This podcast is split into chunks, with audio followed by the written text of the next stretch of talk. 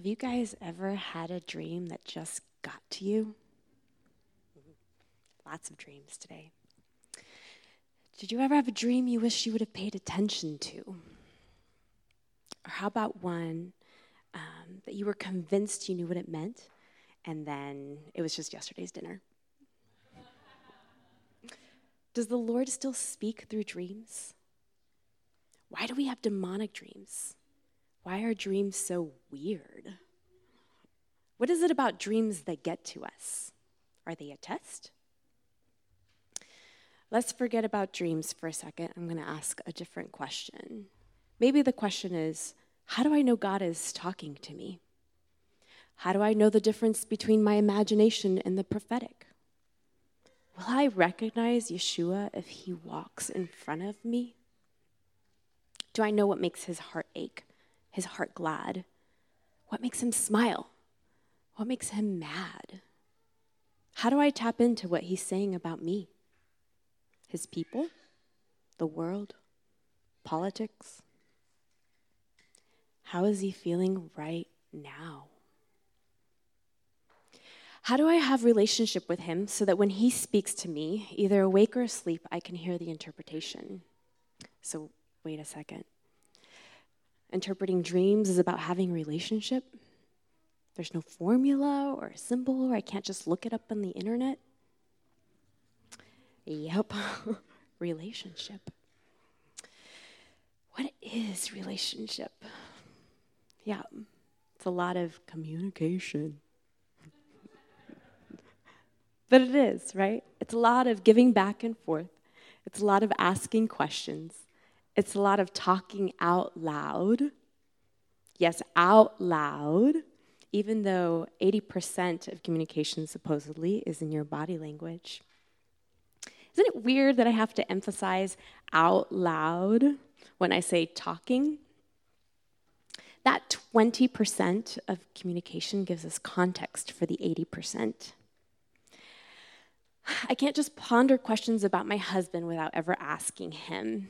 I'll never really know about him, even though he communicates so much love and kindness through his eyes. I need context. I need his story. I need to build trust. Yep, trust. And how do I build trust? Time and consistency. Learning his context, learning his reactions, asking questions, listening to the answer, watching him respond to my stories, to my day, to my fears and my hopes and my dreams. You say, Yeah, but Cristina, Matt speaks to you out loud. And I say, Yeah, well, Matthew never wrote me this book. and this book has a lot of words that were spoken out loud to us. So let's look a little deeper into what some of the stories in this word say. Let's look at Joseph. We might not have seen the dialogue between Joseph and the Lord that we would have liked to have seen, but we can see it through his decisions that he made. He chose to follow shalom instead of fear. I can guarantee you that he cried out to the Lord and he had a few out loud questions. How else did Joseph have so much confidence when he was in jail to be able to determine what dream meant what. How else would he have the strength to resist temptations and stay righteous? When taken before a disturbed and frightened Pharaoh, Joseph had the cool to say, It's not I who can interpret your dreams, but God will give you the answer. And not only did he say God will give you the answer, he told Pharaoh he would give Pharaoh a shalomy answer. How in the world did Joseph know, without knowing the dream, that he would give Pharaoh shalom in the answer? Could it be that Joseph knew God's goodness, even though he had been betrayed, abandoned, forgotten, and left for dead? How did God, how did Joseph know God's shalom? Joseph knew God, and I imagine he learned who God was through crying out and receiving shalom in his tests. And then another test.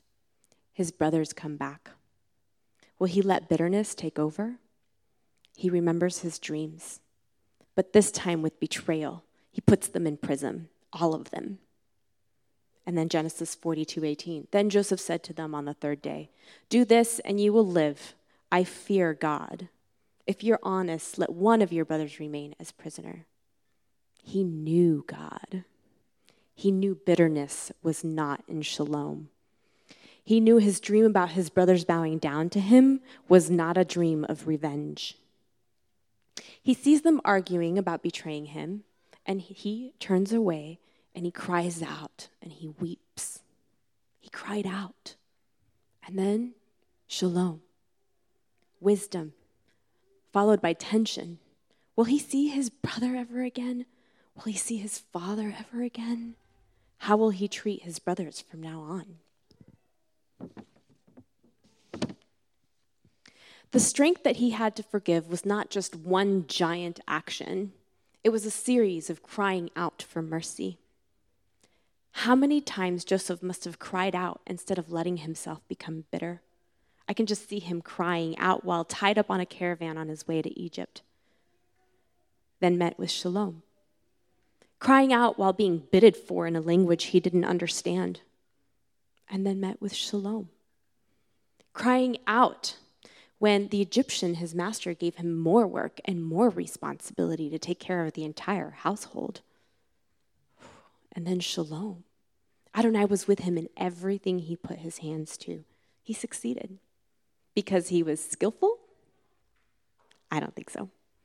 Because he was anointed for big things? Possibly. Or because he was a righteous man who sought shalom of the Father. He was constantly tested. His master's wife, his master burned with anger. And there he was, again, betrayed, abandoned, crying out, Shalom. Adonai was with Joseph and extended kindness to him and gave him favor. Maybe he didn't cry out this perfectly. Maybe he didn't experience the shalom as much, but I can tell you he had practiced crying out and practiced listening in order to tell Pharaoh with such confidence that not only God would give him the dream, but give him shalom. Let's look at one more story. What about Pilate? There he was, Yeshua in front of him, and he was amazed at this man. He could feel the shalom on Yeshua, and he was confused. His wife knew. She knew there was no peace for them if Yeshua was killed by their authority. oh, this always gets to me. Is it God so merciful that he gave Pilate an out? I guess Yeshua would have fulfilled the plans of his father, whether through Pilate or not, and Pilate had a choice. Instead, he followed a fear of man, fear of riots, fear of losing leadership, fear of control. Who knows what fear he followed because he didn't have a relationship with the Father. He didn't cry out. He used his own discernment and fear. Relationship. Relationship with the Father. It's kind of important. Talking, communicating, yes, talking out loud. Relationship.